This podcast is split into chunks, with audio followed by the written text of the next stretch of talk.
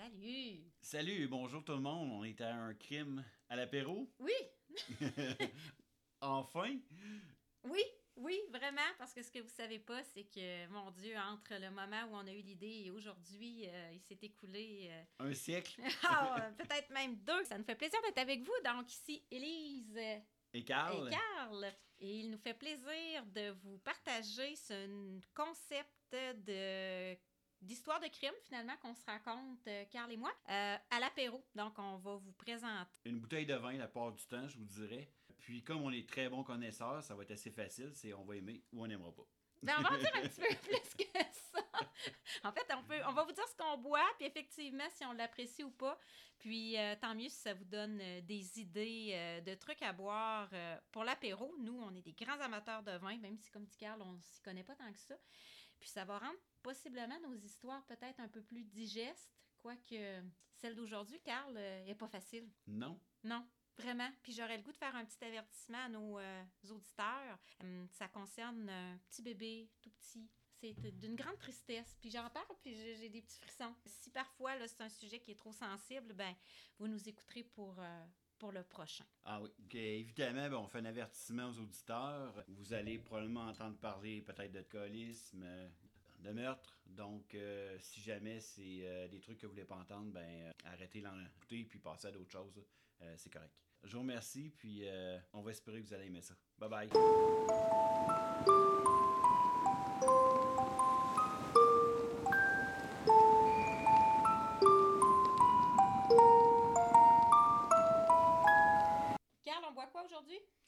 Aujourd'hui, ce qu'on boit, c'est du Pitacum, un 2019 euh, de la région d'Espagne. Et c'est super bon, sérieusement. C'est même un pays, je te dirais.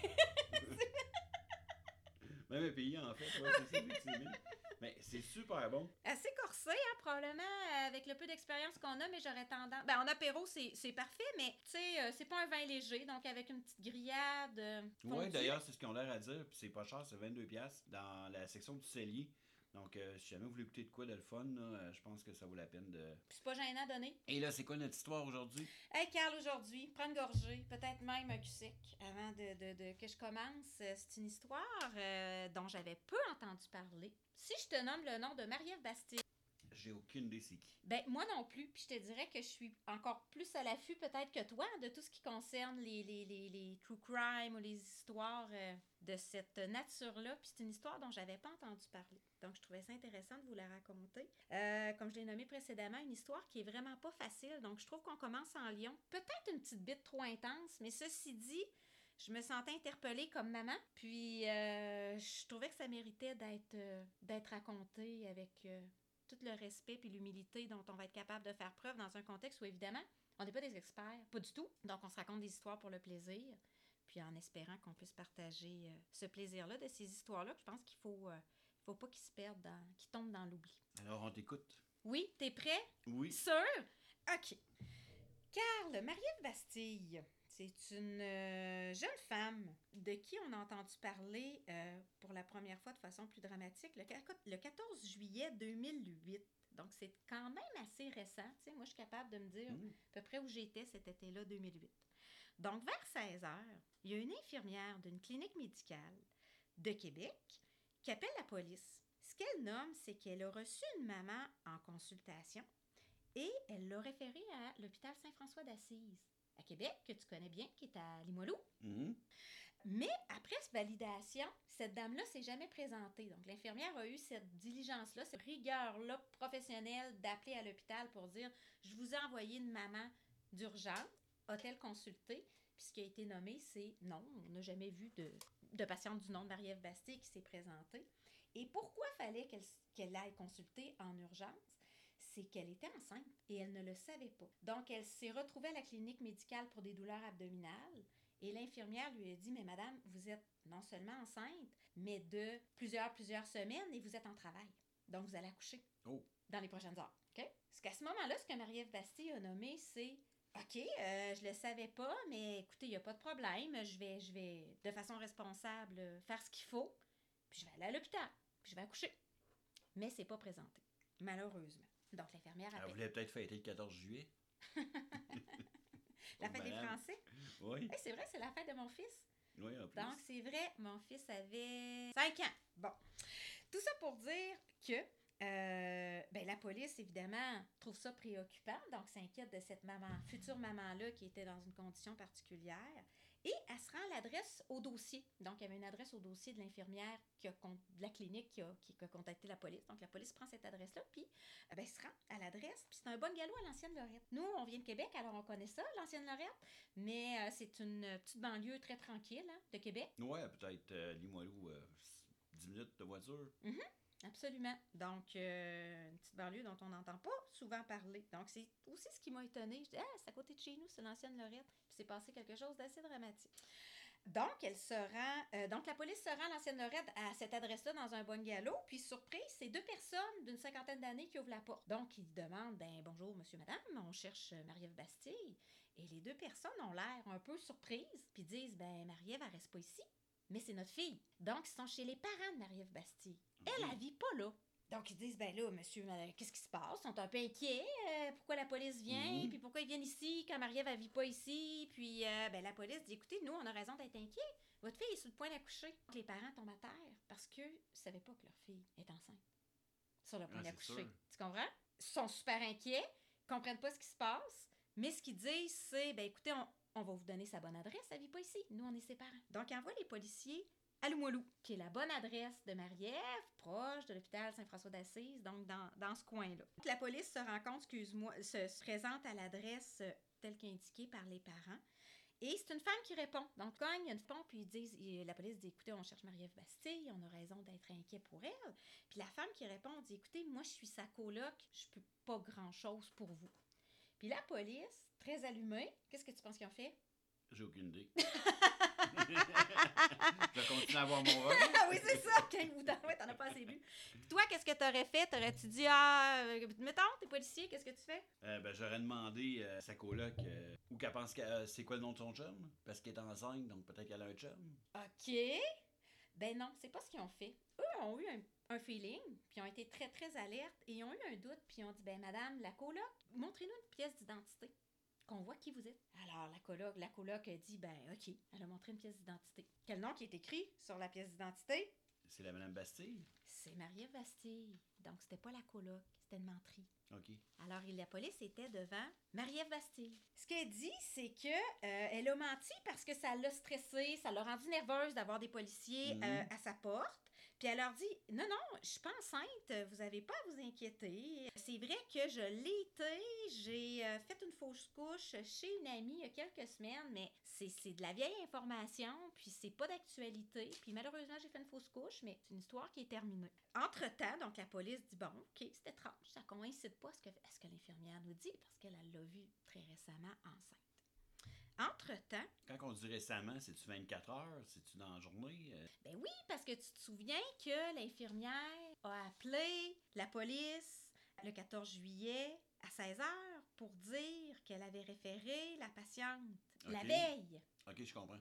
Donc, techniquement, dans les dernières 24-48 heures, elle aurait été encore enceinte. là. OK, je vois. Mais Marie-Ève dit non, non, non, non, ça s'est passé il y a longtemps. Ben, il y a plusieurs semaines, c'était une fausse couche, puis euh, Mm. c'est l'histoire ancienne.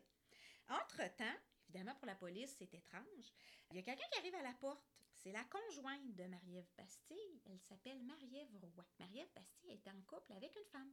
OK. Mhm. Puis là, Marie-Ève Roy arrive, elle voit la police, puis là, elle est surprise, elle voit la police dans la maison qui interagit avec Marie-Ève Bastille, et puis elle dit Hey, mon Dieu, mais qu'est-ce qui se passe? Donc, euh, elle, euh, elle se questionne. Entre-temps, il y a une ambulance qui a été appelée par la police pour vérifier l'état de santé euh, de, ben, de Marie-Ève Bastille, qu'on croit qui a accouché récemment. Mhm. Donc, la police a eu cette euh, vigilance-là. Rapidement, la police, ce qu'elle va faire, c'est qu'elle va séparer les deux Marie-Ève, les deux femmes, parce qu'elle craint qu'il y ait une contamination. Donc, elle se doute qu'il y a quelque chose de louche, qu'il y a des, des mensonges à travers la, la- la version de Marie-Ève Bastille. Et quand la conjointe arrive, elle veut pas que les deux Marie-Ève aient le temps de se parler, puis de, par exemple, inventer une histoire. OK, je comprends. Donc, elles vont les séparer tout de suite pour éviter qu'il y ait une contamination de la preuve. C'est comme ça qu'on va l'appeler. Bastille va réitérer avoir accouché chez une amie, que c'était une fausse couche, que c'était pas un bébé euh, viable, formé, mais que c'était de façon prématurée. Puis ce qu'elle leur dit, c'est que vous ne le trouverez pas, le bébé. C'est une fausse couche, j'ai accouché chez une amie, euh, le bébé dans toi ça s'est passé dans la chambre de bain, le bébé, Mhm. euh, le fœtus est passé par la, dans la toilette, puis tu sais, il n'y a pas de, y a pas d'histoire. Malheureusement, Carl, il y a vraiment un petit bébé qui est né dans les dernières heures. OK. Avant de t'en parler davantage, je vais te parler de Marie-Ève. C'est qui Marie-Ève Bastille? Elle est née le 15 septembre 87 à l'ancienne Lorette. Donc, elle a 22 ans au moment où les événements se passent. Alors, c'est une jeune femme. C'est une fille unique qui vient d'un milieu qui est assez aisé. Donc, un père qui est fonctionnaire, une mère qui est impliquée dans, dans des, euh, auprès, d'organismes philanthropiques. Mhm. C'est une fille qui était reconnue pour être souriante, charmante, intelligente, cultivée, puis qui avait beaucoup de succès à l'école au niveau scolaire, au niveau académique. Euh, elle avait même la volonté de devenir médecin, puis elle étudiait au cégep en sciences pures. Elle occupait un petit emploi parallèlement à ses études dans un dépanneur. Elle était en couple depuis trois ans avec Marie-Ève Roy, que tu te souviens est arrivée euh, Pendant la... pendant que la police était là, Oui, puis bon. posait des questions. Et c'était une nouvelle relation homosexuelle pour Marie-Ève Bastille. C'était plus ou moins assumé et plus ou moins su. Ce que j'ai compris, c'est qu'autant ses parents que ses amis pensaient que Marie-Ève Roy était davantage sa coloc. Donc oui, elles vivaient ensemble, mais elles étaient aussi en relation homosexuelle, mais ce qui n'était pas si ouvertement affiché. C'est vrai qu'en 2008, on n'était pas encore aussi open qu'on l'est en 2020. là. On se cachera pas, là. On a quand même avancé. On a- on a évolué Oui, énormément, hein? oui, effectivement, Même si oui, ça fait. juste euh, c'est C'est 15 c'est ans, juste... ouais, effectivement, Ouais. C'est ça. Ce qu'on dit, ce que je voyais, c'est que son entourage, c'était des gens qui étaient instruits, qui étaient ouverts, puis qui auraient probablement bien réagi. Mais pour Mariette, dans son processus d'acceptation, ben, elle n'était pas rendue là, tu sais, à le dire allègrement, puis c'est correct, c'était son choix, donc de le vivre de cette façon-là. Puis dans les dernières années, peut-être pour cette raison-là, elle n'était pas si proche que ça de ses parents non plus. Puis ça peut être multifactoriel, mais ça peut Mhm. quand même expliquer qu'elle n'ait pas été challengée par eux par rapport à sa relation avec Marie-Ève dans un contexte où elle les voyait pas si souvent, même si Limoilou, l'ancienne Lorette, c'était pas si loin. là, Elle avait c'était quel pas- âge? Elle avait 22 ans, tu Elle avait dis? 22 ans. En sciences pures, c'était quand même... Elle a quand même perdu des années à l'école. Ben écoute, au moment de l'incident dont je te parle, elle n'était plus à l'école. OK, c'est ça, ouais. Effectivement. Non, non, non, non. Entre-temps, elle va avoir malheureusement abandonné ses études. Ouais, OK, OK. On dit de Marie-Ève qu'elle aimait beaucoup les enfants puis qu'elle en parlait ouvertement de cette, de cette affection-là pour les enfants. Mhm. Donc, ça donne une idée de qui on a devant nous à 22 ans, effectivement, au moment euh, des incidents. Je reviens à la fameuse journée du 14 juillet. Ben, les parents, eux, tu te souviens que la police est allée cogner chez eux, c'est eux qui ont donné la bonne adresse de Marie-Ève, donc ils sont inquiets. Mhm. Alors, ils vont appeler la conjointe de Marie-Ève, dont ils ont les coordonnées, puis là, ils vont dire Hey, qu'est-ce qui se passe? La police est venue, coucher- est venue euh, cogner chez nous, elle dit que Marie-Ève est enceinte, qu'est-ce qui se passe La conjointe dit Écoutez, Amma a dit aux parents de Marie-Ève Là, je, je l'entends être avec les policiers, puis Amma a dit que le- qu'elle a fait une fausse couche il y a plusieurs semaines, mais elle dit C'est pas ça. Elle dit Moi, là, elle dit Je l'ai vu, euh, puis ça s'est passé, euh, ça vient de se passer, ça s'est passé hier la fausse couche, ça s'est passé dans l'appartement. Puis là, j'entends Marie-Ève mentir aux policiers. Donc, la conjointe, elle panique. Puis elle, elle veut pas mentir aux policiers. Puis les parents de Marie-Ève lui disent Hey, écoute, si tu veux pas être complice là-dedans, tu vas aller voir la police, puis tu vas leur dire la vérité. Donc, la conjointe, Marie-Ève Roy, tu sais, elle comprend là, la gravité Ah de la situation, puis elle va voir la police. Puis ce qu'elle leur dit, c'est écoutez, hier, Marie-Ève me dit qu'elle a perdu le bébé, donc ça s'est passé hier ici. Puis moi, hier, je suis allée jeter des vidanges dans le bac vert, Oh, proche du bloc, puis je me demande si le bébé n'est pas là-dedans, dans ce que je suis allée jeter aux vidanges. Suite à ça, Carl, ben, la police fait ni une ni deux. Puis entre-temps, les ambulanciers sont arrivés. La police fait ni une ni deux, puis il va aller fouiller. Hey, c'est un peu dégueulasse, ça, quand même, comme C'est histoire. hein. épouvantable quand je sais. Veux-tu prendre une gorgée de vin? Non, non, non, ça Non. va continuer, là. Mm, Prends, prends, prends.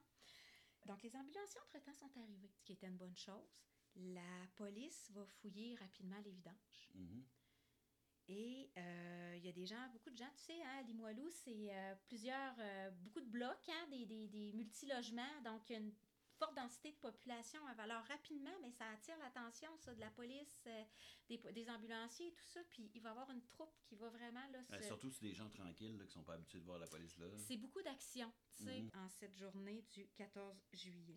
Les ambulanciers et la police vont malheureusement trouver un sac. Ils vont sortir le sac et euh, il va y avoir un petit bébé tout recroquevillé en position fétale à l'intérieur. mais qui, qui, qui est clairement décédé. Donc, il n'y a aucune manœuvre de, de réanimation qui va être faite parce que c'est d'une évidence que ce petit bébé-là est mort depuis trop longtemps. Car l'ambulancier qui a tenté, en tout cas qui a évalué la condition physique du bébé, euh, a tellement été choqué, traumatisé de ça qu'il a dû quitter pour la journée. Donc, il est parti chez lui parce que c'était trop, trop traumatisant, trop, trop effrayant. Ça veut dire que le bébé il aurait été viable? C'est une bonne question. Peut-être pas. OK. Peut-être pas. Peut-être. Hmm. Je vais te le dire plus tard. Hmm. Mais à ce moment-là, assurément, malheureusement, ce pauvre petit bébé-là était décédé. Il était encore connecté au placenta. Euh, et on, on peut penser qu'il était dans le bac depuis à peu près euh, 24 heures. Donc, ça fait du sens. Hein, si elle dit qu'elle a fait euh, cette fausse couche-là Oh, ouais, la veille, la conjointe, c'est ce qu'elle dit, là, que ça serait, serait passé Mhm. la veille. Donc, ça faisait quand même plusieurs, euh, plusieurs heures. Est-ce qu'il est mort à la naissance ou pas? Ben, ça, c'est l'autopsie qui va nous le dire. Le petit bébé était dans un sac de vidange orange, tu sais, un sac de feuilles, là, un gros Mhm. sac. Et dans ce sac-là, en fait, le bébé était dans cinq sacs. Donc, ultimement, dans un gros sac orange, mais quand tu ouvrais le sac orange, ben, il y avait Un quatre autres sacs. quatre ouais. autres sacs qui permettaient d'avoir accès euh, au petit bébé. Il a été trouvé dans la pharmacie aussi un test de grossesse par les policiers. Ce qu'on sait, étonnamment, c'est que tout le monde, tout le monde ignorait qu'elle était enceinte, même sa conjointe, Ça devait être assez grassette quand même. qui l'aurait appris la veille. Ben, c'est une bonne question. Moi, pour avoir eu trois enfants, je te jure que c'était d'une évidence. D'une évidence, ouais, c'est ça. C'était d'une évidence. Donc, qu'est-ce qui s'est passé pour qu'on en arrive là? Tantôt, tu me parlais de- du cheminement scolaire de Marie-Ève. Ben écoute, malheureusement, elle a abandonné le cégep à 19 ans. C'est au moment où elle est partie de la maison pour vivre avec Marie-Ève Roy. On se souvient qu'elle était en couple Oui. depuis trois ans. Donc, c'est comme si à ce moment-là, au moment où elle a choisi de, de vivre plus ouvertement cette relation-là euh, homosexuelle avec Marie-Ève, ben, la- sa situation s'est détériorée. Donc, elle a abandonné l'école. Elle assumait plus ou moins son orientation sexuelle selon ses proches. Tout en étant dans une relation homosexuelle avec Marie-Ève Roy, ben, elle la trompait régulièrement avec des hommes. Elle va même partir dans le sud avec ses parents puis un amant, possiblement le père du petit bébé. OK. Mm. Sans le dire, évidemment, Ah Marie-Ève Roy, qui peut-être était aveuglée par l'amour pour ma, par Marie-Ève, euh, qu'elle avait envers Marie-Ève Bastille, mais étonnamment, ben, elle n'a rien vu ça- de son vécu de couple avec euh, Marie-Ève. La police pense que l'accouchement a eu lieu dans la salle de bain. Donc, suite à la découverte du petit corps du bébé, c'est l'impression qu'ils ont. C'est leur première hypothèse. Pourquoi ils pensent ça? C'est parce que la chambre de bain est impeccablement lavée. Il n'y a pas de traces de pâte à dents dans le lavabo. Ou de petits, euh, justement, des, tu sais, des petits switches de, de, Ah oui, de pâte à ouais. dents dans le miroir. Toi, c'est- toi, t'en fais beaucoup de ça, là. Non, non, non, je me nettoie, je me nettoie. C'est pas vrai, ça écoutez pas ce qu'elle dit. Mais ça, il n'y en avait pas. Pas de scène dans le bain. Tu sais, une Mhm. chambre de bain impeccable, anormalement impeccable. Mais il n'y a rien, à l'œil nu, là, il n'y a rien qui paraît. Par contre, tu sais, tu te souviens que tu, tu connais le produit qui est utilisé pour voir. euh, tu sais, les traces de sang, t'as beau nettoyer, mais. euh, Ouais, les, les petites lumières. tra- Le lumière- Ouais. C'est ça. Donc, c'est ce qui va être utilisé. Puis là, ben, à ce moment-là, Carl, ça s'illumine. Alors, il y a des traces de sang partout, autant dans la chambre de bain, mais des traces de sang aussi, euh, des empreintes de pieds OK, ah ouais. qui mènent jusqu'à la poubelle puis jusqu'à la chambre à coucher. Tu sais, c'est un petit logement, là, probablement un ouais. 3 ou 4,5. Là, donc, euh, clairement, sont capables de voir que euh, ben, c'est un carnage, il y a du sang Le partout. C'est là que ça s'est passé, Mhm. dans la chambre de bain. Marie-Ève, à ce moment-là, bien évidemment, est confrontée à cette réalité-là, puis à ces, ces preuves-là qui sont découvertes. Puis, ce qu'elle dit à tous, dont aux policiers, c'est que oui, c'est vrai qu'elle a accouché dans la chambre de bain, mais que le bébé il est mort à la naissance. Donc, elle, elle parle toujours d'une fausse couche. Mais on se souvient qu'elle était autour de 37 semaines de grossesse. Donc, à ce moment-là, ben, c'est un bébé qui est formé. On accouche à 39. Savais-tu? OK, je comprends. Euh, c'est ça. à 37, il est viable. Oh oui, tout à fait viable. Ben, tu vois, ma fille, là, est née à 37 et j'étais très, très, très contente que d'avoir cette... euh, Ben, je te dis, on accouche à 39, on accouche à 40. Moi, j'ai jamais accouché à 40, là, mais je Mhm. pense qu'on peut se rendre à, à 40. OK. Fait qu'à à 37, on est trois semaines d'avance. Moi, je l'ai jamais vécu, mais c'est même pas prématuré. C'est un petit Ah je bébé qui est tout à fait viable. Rapidement, Ben, compte tenu des preuves puis des éléments constatés par les policiers, ben, elle va être accusée pour euh, infanticide envers euh, son petit bébé et la conjointe va être accusée de complicité. Elle ne sera pas envoyée en prison tout de suite, Marie-Ève Bastille, parce qu'elle avait des besoins de soins en lien avec l'accouchement. Elle va être euh, hospitalisée en centre hospitalier avec une surveillance policière constante le temps là, de- de- d'être remise sur pied. Il y a eu une autopsie qui a été faite auprès euh, du, petit, du bébé. C'était une petite fille de 6 livres et demi, ce qui est quand même un très, très, très beau poids pour un, pour un bébé. Oui, Hein, c'est les vrai. petits bébés qui naissent à Mhm. 5, 6 livres. Moi, tu vois, 6 livres et demi, là, c'est le plus gros de mes trois bébés. Puis j'ai trouvé que c'était un, un très beau poids. Donc, une belle, ben, une belle petite fille. Oui, une belle petite fille qui est née à 6 livres et demi. Et on est capable d'être certain qu'elle respirait à la naissance. Donc, tantôt, tu te posais la question. Oui, c'est un petit bébé qui... Qui, était, qui aurait pu vivre. Oui. My God. Ouais. Est-ce que- est-ce que- est-ce qu'elle a été étouffée ou. euh, Carl, on le saura jamais. OK.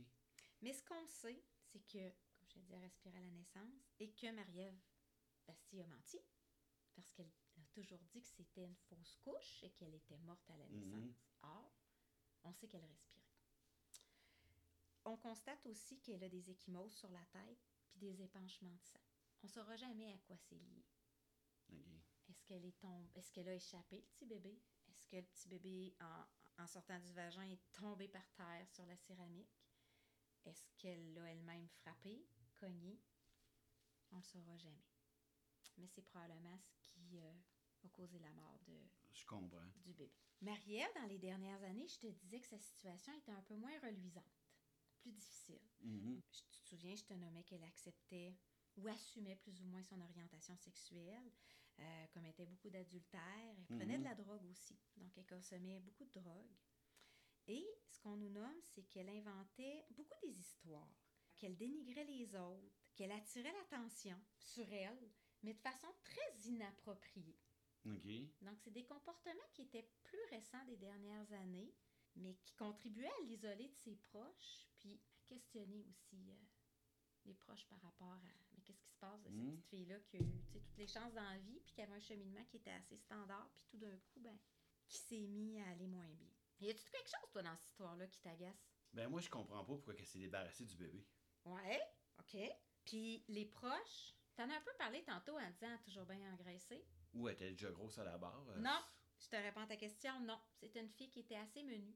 Ah, oui. Mais effectivement, les gens disaient qu'elle avait engraissé puis qu'elle était plus sédentaire. Moi, ce qui me questionne, Carl, c'est que je comprends pas que dans un... Oui, même si elle n'était pas si proche de, de, de ses parents, tout ça, Mhm. je m'explique pas que les gens aient pas réagi plus que ça face à, au physique qui changeait puis qui n'ait pas fait de lien plus que ça. C'est facile à dire de l'extérieur, peut-être, Mm. mais je comprends pas que ça a pas... que tous ces gens-là aient pas contribué à être un filet de sécurité qui, qui sonne la cloche, qui sonne l'alarme. C'est comme si tous ces gens-là tombaient des nus. Hey, sa conjointe, elle vivait avec, elle dormait avec, elle avait des relations sexuelles avec. Puis elle voyait pas qu'elle était enceinte. Non. C'était pas des lumières de Noël. Ben, c'est dur à sont- comprendre. Ben, je, je, je, je vois juste ça. Ah, c'est- Ce que Marie-Ève elle disait, par contre, puis c'est peut-être ça qui a réussi, ben, de toute évidence, ça semble avoir étourdi dans cet ouvrage, Mhm. elle avait des fibromes au ventre. Genre d'adhérence là, de, de- dans le ventre qui la faisait euh, ballonner, gonfler, qu'elle avait des problèmes intestinaux. Euh, puis quand les proches la questionnaient, ben là, se fâchait. Peut-être aussi que ça peut être une hypothèse qui fait que les gens marchaient tellement sur des œufs puis OK. voulait préserver le peu de relations qu'il y avait encore avec elle, qui la challengeait pas. Mais en même temps, ce manque peut-être de courage-là ou d'audace-là de, de la challenger, ben, a fait qu'on s'est rendu là. Puis que Marie-Ève a poursuivi sa grossesse pendant plusieurs, plusieurs semaines jusqu'à la fin, ben, toute seule, sans que personne euh, sonne la cloche, tu sais, sonne l'alarme. Mais où est-ce que je vois pas le rapport, c'est entre le fait, mettons que quelqu'un décide de pas s'occuper du changement de son corps. Ok, t'es rendu en- à- au moment d'a- d'accoucher, même si t'as jamais occupé du fait que t'es enceinte. Là. Euh, ça, ça me va, mais je vois pas le fait de te débarrasser de ton bébé. là. Écoute, il y a une hypothèse qui, euh, qui va être retenue, dont je vais te parler tantôt, puis qui a même été euh, endossée par le juge. Ah oui, ok. Oui, vraiment, les elle a été évaluée en psychiatrie. Mm. Puis je vais pouvoir t'en reparler. Après ça, tu as le choix d'y croire ou pas, ou d'être convaincu ou pas, mais la question se pose. La conjointe lui aurait également demandé souvent, pas un test de grossesse, c'est étrange, euh, peut-être, et, et c'est ce qui explique, en tout cas, peut-être, hein, possiblement qu'il y en avait un dans la pharmacie, mais il Mhm. était neuf, celui dans la pharmacie. Ce que la conjointe de Marie-Ève dit, c'est qu'elle en aurait déjà passé, mais qu'elle urinait à côté. Le test sortait négatif, évidemment. Je comprends, ouais. Alors, ça aurait été le stratagème pour réussir Pour à, réussir à. ben, à poursuivre la grossesse, puis à continuer de... ou à de- de- continuer sa vie sans. Mhm. Puis sans tout le voir monde en admettre- farine. ouais, sans le voir admettre qu'elle allait avoir un bébé. hein. Carl, je vais te parler de la chronologie des événements. On se souvient que l'infirmière qui a appelé euh, la police, c'était le 14 juillet. Mais les premiers événements sont arrivés le 12 juillet. Je vais revenir en arrière de deux jours pour t'expliquer d'heure en heure, même de minute en minute, ce qui s'est passé jusqu'à l'accouchement de la petite fille. Ça va? Mhm. En fait, c'est le 12 juillet, probablement que le travail de Marie-Ève va commencer. Donc, elle a eu des douleurs, évidemment. Tu le sais pas, mais moi, je sais. Ah ouais. ça fait très mal. Marie-Ève s'est plaint de douleur. Et là, disait, euh, est-ce que j'ai une crise d'appendicite? Est-ce que euh, c'est mes fibromes qui... qui- qui- Moi, je, je connais pas ça, mais est-ce que ça Mhm. peut faire mal? J'en sais rien. Mais elle allait pas du tout, elle avait mal. Et là, sa conjointe l'a convaincue d'aller consulter. C'est à ce moment-là qu'elle dit pas à sa conjointe qu'elle est enceinte, mais elle accepte d'aller consulter au sans rendez-vous. Ils partent ensemble vers le sans rendez-vous. Euh, Marie-Ève refuse que sa conjointe l'accompagne à l'examen. C'est là qu'elle va avoir vu l'infirmière qui va lui avoir dit Madame, vous êtes enceinte, allez directement à l'hôpital Saint-François d'Assise. Quand elle sort du bureau du médecin, elle retrouve sa conjointe, mais elle lui dit pas qu'elle est enceinte. Euh, elle lui dit pas qu'elle est en travail. Ce qu'elle lui dit, c'est que ben, c'est vraiment des problèmes intestinaux, de fibromes, etc., mais que, que, que ça va mieux, puis que, puis que c'est correct. Fait que la conjointe, de toute évidence, est rassurée. Et à ce moment-là, ils avaient planifié Ouais, mais c'est fou, elle était quand même mindée à se dire que je vais accoucher toute seule. là. Ben oui, c'est là où tu dis il y a deux fils qui qui se sont pas touchés, ça- qui auraient dû se toucher, mais oui, mais oui, décision oui. était faite, là. Oui. Il y a une théorie qui peut expliquer ça, dont je vais te parler tantôt. Mhm. Elle sort du bureau de l'infirmière qui lui a dit Madame, vous êtes enceinte, elle à l'hôpital, vous êtes en travail. Marie-Ève dit à l'infirmière Oh, OK, oui, je le savais pas, mais bon, maintenant que je le sais, je vais m'adresser le problème. Mais elle sort du bureau, elle voit son conjointe, elle lui dit pas qu'elle est enceinte. Ils partent pour Charlevoix parce qu'ils devaient aller visiter le père de la conjointe. Donc, c'était déjà prévu. Tout dépendant de, des résultats du sans rendez-vous, ils devaient réévaluer s'ils y allaient ou pas. Comme Marie-Ève dit à sa conjointe, ben écoute, euh, c'est correct, il n'y a, pas de- y a rien de majeur, il n'y a pas de crise d'appendicite, rien d'inquiétant. Elle part pour Charlevoix ensemble. OK? Elle est en travail. Mhm. Scarle, c'est pas banal, là. Donc, elles font de la route. Charlevoix, je remarque, je ne sais pas si c'était davantage début de Charlevoix ou plus la Malbaie, mais somme toute, on est dans au moins une heure et Une heure et demie. comme, ouais, c'est ouais. ça, de route facile. Mais ils reviennent la journée même. Donc, ils sont partis. Le matin, elle est allée au sans rendez-vous. Par la suite, elles vont à Charlevoix. Donc, elles passent euh, après-midi, soupe là-bas. Et elles reviennent vers 22 h la journée même à la maison. Et là, Mariam fume du pot pour se détendre, puis calmer la douleur. Puis elle va dans le bain pour se détendre également. Sa conjointe, à ce moment-là, dit qu'elle se lève, euh, qu'elle va dans son lit, mais qu'elle s'endort. Le temps que Marie-Ève est dans son bain, Mhm. tout ça, elle, elle, elle s'endort. Et c'est dans la nuit du 12 au 13 juillet 2008, dans la salle de bain, qu'elle va accoucher de sa petite fille. Selon la conjointe qui dort, il y a eu, en tout cas, pas suffisamment de bruit pour qu'elle se réveille. OK. Donc, Marie-Ève aurait accouché seule dans la chambre de bain. C'est là que la petite fille serait née, qu'elle respirait, qu'elle est décédée dans, cette, dans la nuit du 12 au 13. Marie-Ève n'a jamais appelé le 911. Elle n'a pas demandé de l'aide, ni à la conjointe, ni à qui que ce soit. Elle dit ne pas avoir eu la force de se débarrasser du bébé. Donc, euh, elle va se coucher. Comme Le ça. bébé est où? Selon elle? De selon elle. Elle l'a-tu mis déjà dans la poubelle ou? OK. Le lendemain, la conjointe, elle se réveille, puis elle colle en cuillère Marie-Ève. Mais là, Marie-Ève avait une bedaine depuis un certain temps. Mais elle se rend compte qu'il n'y a plus de bedaine. Donc elle dit, ben voyons, t'as plus, t'as plus la même shape. Et elle challenge Marie-Ève, elle la questionne, puis Marie-Ève ment. Et dit, ben mon fibrome, il a comme sorti, puis... Mais là, la conjointe, finalement, Alléluia Seigneur, elle la croit pas. Elle Ok. te dit, ah, ça se peut pas, là, un fibrome, t'aurais pas, euh, tu sais, perdu autant de ventre, puis euh, ça se peut pas. Et elle finit par lui dire, ben écoute, finalement, c'est une fausse couche. Donc, de toute évidence, j'étais enceinte, je le savais pas, c'était une fausse couche, mais petit bébé, euh, il est mort, puis euh, c'était une fausse couche, sans lui dire que c'était un bébé à terme qui était, qui était tout formé puis qui était viable. Et c'est à ce moment-là seulement que la conjointe apprend, on est rendu le 13 juillet, qu'elle apprend que Marie-Ève était enceinte. Avant ça, Elle savait pas. elle savait pas. OK. Et la conjointe va dans la chambre de bain, puis elle se rend compte qu'il y a du sang partout. Et c'est elle qui aurait nettoyé la chambre de bain de façon impeccable, mais en sachant pas qu'il y a un petit bébé viable qui a été mis aux ordures, mais en pensant que Marie-Ève a eu une, une fausse couche. Puis moi, Carl, ce qui me questionne, je n'ai jamais eu de fausse couche, mais je sais pas si ça met du sang partout comme ça. Tu sais, sur les murs, sur le plancher, dans le bain. euh, Est-ce que c'est si explosif? J'ai aucune idée. Ben moi non plus. Mais je me serais pas. Non, te le souhaite pas nécessairement. Mais je me serais posé la question. Les serviettes là, euh, qui, qui ont servi quand t'accouchais, étais-tu plein de sang ou. euh, Oui. Puis d'ailleurs, ça, ça va être retrouvé dans un sac. Donc du papier et des serviettes, euh, des linges. Il va y avoir de ça dans un sac. OK. Dans le même sac dans lequel il y avait les bébés. Le, le bébé, bébé, excuse-moi, d'ailleurs. La conjointe, voulant bien faire, lave la chambre de bain au complet. Et Marie-Ève lui dit Écoute, faudrait que tu jettes les vidanges. J'ai justement euh, utilisé des serviettes, des barbouillettes, euh, etc., parce que j'ai saigné beaucoup. Et s'il te plaît, en même temps, il y a un sac orange. Jette, jette ça parce que c'est des vieux légumes puis ça sent super mauvais. Puis elle dit moi j'ai tout mis ça là-dedans là, donc il y a du sang des, des- mais il y a des vieux légumes, tu sais. Mhm. Il semble-t-il que la conjointe a quand même pris la peine d'ouvrir le sac parce qu'elle trouvait ça Étrange. assez étrange, en tout cas, pour ouvrir un sac à vidange. Et que là, ben, il y avait tellement justement plein de papiers puis de, de trucs ensanglantés qu'elle n'a pas insisté. Elle a fermé le sac puis elle est allée le jeter. OK. Moi, Carl, je sais pas comment ça peut peser un sac de vieux légumes, là. Mais c'était, on se rappelle que c'était un petit bébé de 7 livres et demi. C'est quand même une masse dans un sac. Je sais pas, c'est un sac de patates là. Ouais, ouais, Donc, euh, ouais. En tout cas, de toute évidence, elle s'est pas posé la question. Elle est descendue en bas, elle a jeté tout ça. mhm. Tantôt, tu me disais, mais comment on peut se rendre là?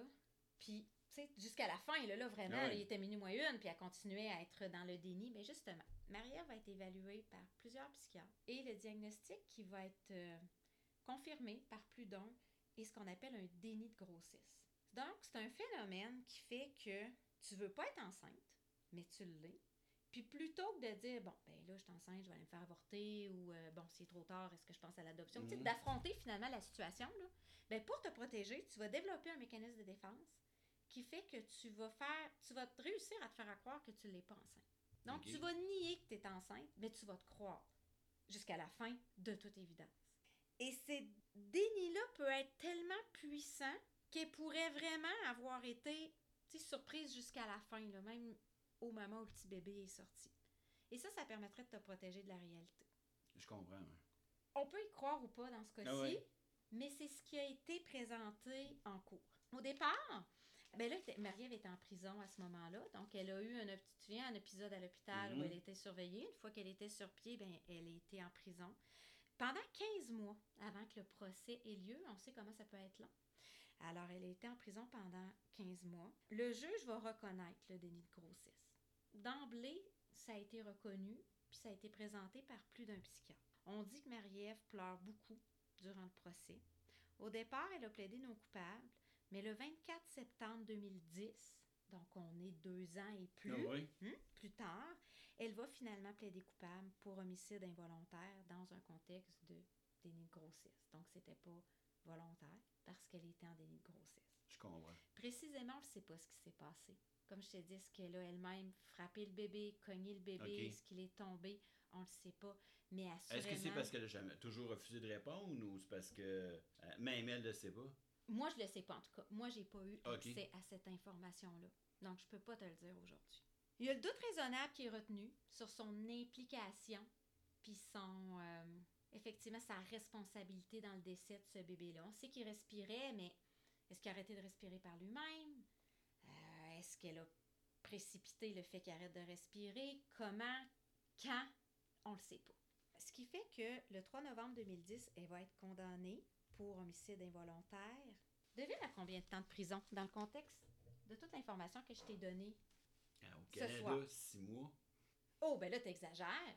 Non, trois ans quand même. Elle a eu trois ans? Oui, mais moi, je, je, je trouve que c'est pas beaucoup, mais là, si Ah, sais, vraiment, mais- wow, wow, wow. Au Canada. Non, Carl, trois ans. Mais t'as pas complètement tort dans ce que tu dis.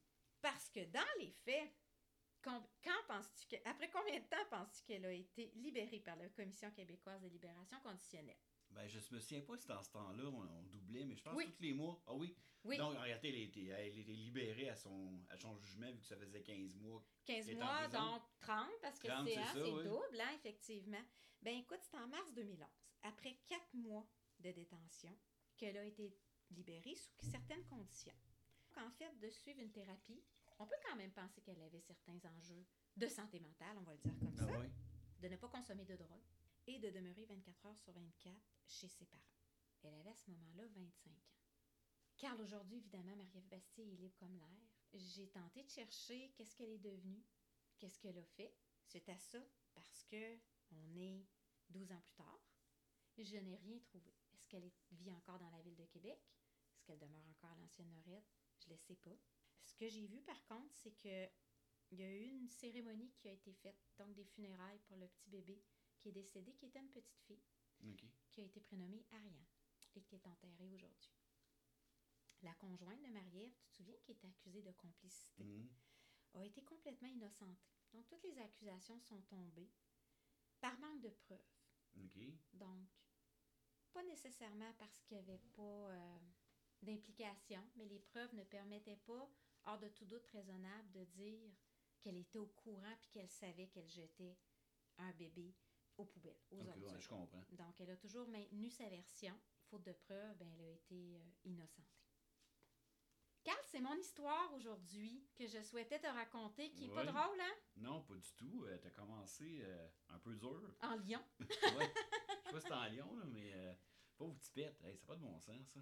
vraiment. Euh, C'est d'une grande, grande, Ouais. grande tristesse. Mais c'est sûr que ce fille-là, pour avoir laissé tomber ses sciences pures, puis qui était bien encadré, il y a eu un problème de drogue ou de maladie mentale qui fait en sorte qu'elle est passée par là. là. Donc, Il y a euh, quelque chose qui s'est passé, hein, comme s'il y a eu un, twist à un moment donné, Oui. poup, un revirement de situation qui fait que là, ben, rien n'allait plus. Puis effectivement, ben, ça s'est par- ça s'est fini par, euh, par le décès- le décès d'une petite fille qui, effectivement, ben, aurait pu être adoptée par les parents, par exemple, ou euh, puis même les parents, Oui. dans ce que je lisais, le nommaient. Parfois, quand ils questionnaient Marie-Ève, ils lui disaient, mais tu sais, si parfois c'est parce que tu es enceinte, puis c'est pas un fibrome ou peu importe, tu sais, nous, on, on pourrait le prendre, ce bébé-là, on s'en occuperait. Ouais. Euh, donc, c'est pas par manque d'amour ou de réseau. Mhm. Tu sais, des fois, on voit des gens qui sont dans des situations de misère sociale incroyables, qui sont seuls. C'était pas le cas. Ouais. C'était pas le cas. Puis malheureusement, bien, euh, ça s'est terminé euh, de cette façon-là. Bon. Ben, merci, Lise, pour cette histoire-là. J'espère que vous avez aimé ça. Vraiment, on est ouvert aux commentaires. Comme je vous dis, soyez indulgents. C'est une première. On va s'améliorer. On ne peut que s'améliorer. J'espère que vous avez quand même trouvé l'histoire intéressante. On vous souhaite une belle soirée. Nous, on va finir notre bouteille. Oui, je vous dirais que la bouteille devrait être pas mal plus bonne que notre histoire, finalement. Plus bonne? Plus bonne. ou meilleure? Ou meilleure. Elle devrait être pas mal meilleure que notre histoire. Oui, absolument. Donc, on se revoit pour euh, une autre histoire de crime à l'apéro avec une petite recommandation euh, de vin euh, beau, bon, pas cher. Oui. OK. À Bye bye tout le monde. Salut!